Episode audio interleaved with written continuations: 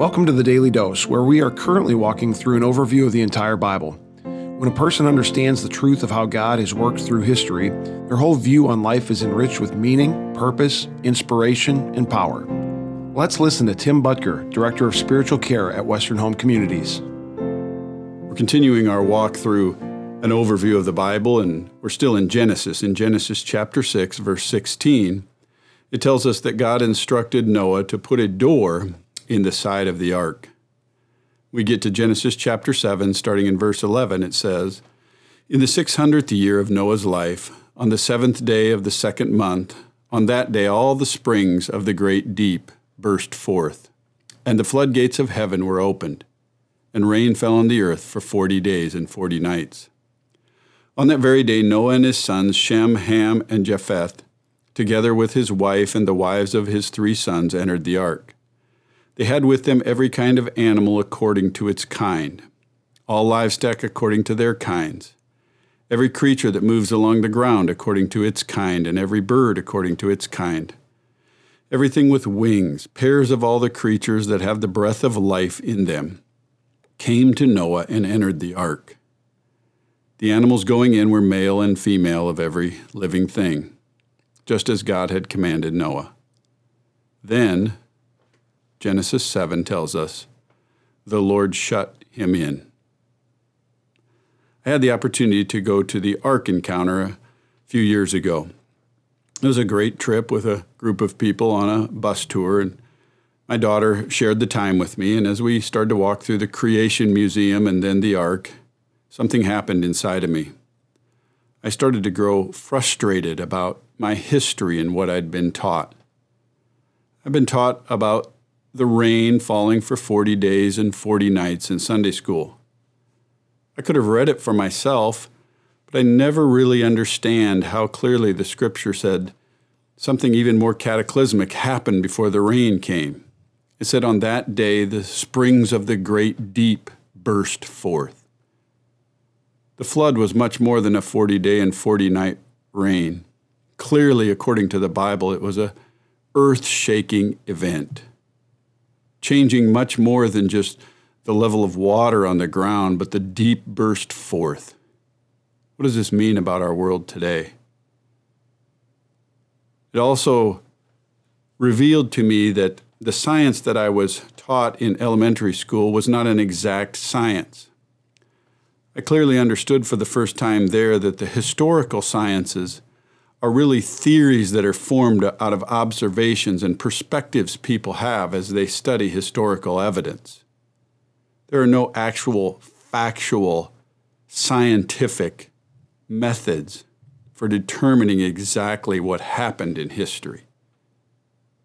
As I learned this, I became irritated with the one theory that I was taught as fact in elementary school wasn't exposed to all the other evidence that supports different perspectives on our history.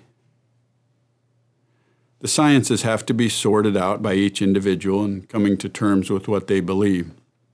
The thing that struck me the most when I was walking through the Ark encounter was when I came around the corner on the third floor and I saw for the first time the replica of the door that is mentioned here in Scripture.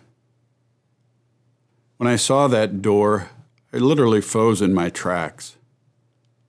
What I'd been learning up to that point was about God's love for the earth, his love for the world, but then how he was grieved that he even made the earth because in man's heart was this wickedness all the time. When I saw that door, my mind went to this scripture then the Lord shut them in. It was so clear to me that at some point, God's mercy and His grace, a period of that kind of kindness and patience, comes to an end. This was the first time we read in Scripture about God's justice being proactive in this way so clearly. You can read about it in many other places. But as I stood and looked at that door, literally had a shiver in my body. as I became aware that when God decides to bring his judgment, it can be very swift and very complete. I don't know what you think about God. The scripture definitely says he is loving and he cares deeply for us. But the Bible also reveals, as we've mentioned in this podcast before, that he is holy and just and righteous and perfect and pure, and that human sinfulness violates his laws. And the wage of sin, what is due us for sin, is death. The Bible tells us that God shut the door on Noah and his family, and then every living creature was killed. Anywhere I go in the world now, today, I see the evidence of God's justice. There are fossils in the Rockies. Fossils in the plains. We live our lives on a graveyard that is a testimony to the judgment of God on the world. It's not to cause us to fear God's justice. It's to cause us to want to cry out for mercy, knowing that we violated his ways. The door of the ark is the first door mentioned in Scripture. There are many other doors mentioned the door of the Passover, the door of the temple. And then when you get to the New Testament, there's the doorway of the great shepherd, Jesus talks about the wide gate and the narrow gate, and then there's the doorway of the cross and the door Jesus came out of when he was resurrected.